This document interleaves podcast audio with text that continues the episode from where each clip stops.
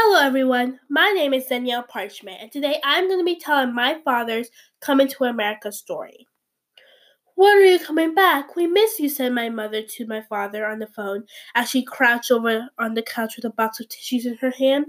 I'm trying to make life easier for you when you come, said my father, holding back his tears. I didn't want her to know I'm struggling, but I know I can do this. I just need a bit more time said my father to himself as he hung up the phone and made his way back to his room.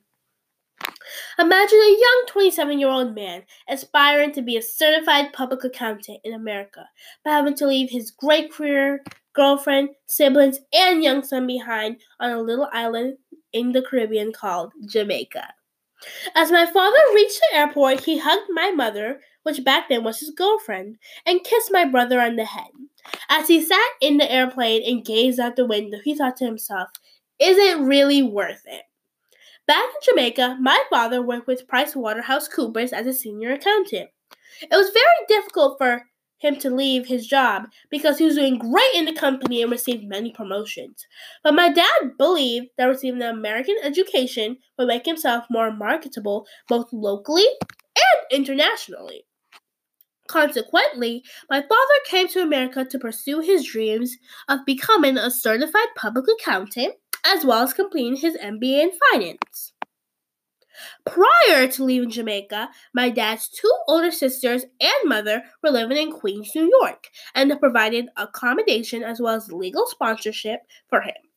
When my father first came to America, he was 27, in a new land with new people, and even though he seemed to blend in perfectly, he was still sad and confused inside. He felt like he was between two worlds. Even though his long term plan was to be in America, his heart was still in Jamaica. During his first two to six months, he had no form of employment while studying for his CPA exam, as well as the GMAT exam to get into grad school. He struggled financially, and the stress that he experienced in having limited money with responsibilities both here and back in Jamaica was overwhelming. He often felt as though he had made a mistake and given up his job to settle in a new country and start all over again. He struggled to find employment, and out of desperation, he took a job as a security guard in a mall, even though this was not what he wanted to do. The income was small, but the lesson learned was great, said Dad. Furthermore, a month later, he got a job as a senior accountant with Mitchell and Titus LLP. And from this point forward, his career blossomed, as my father now works as a CFO for a major nonprofit organization.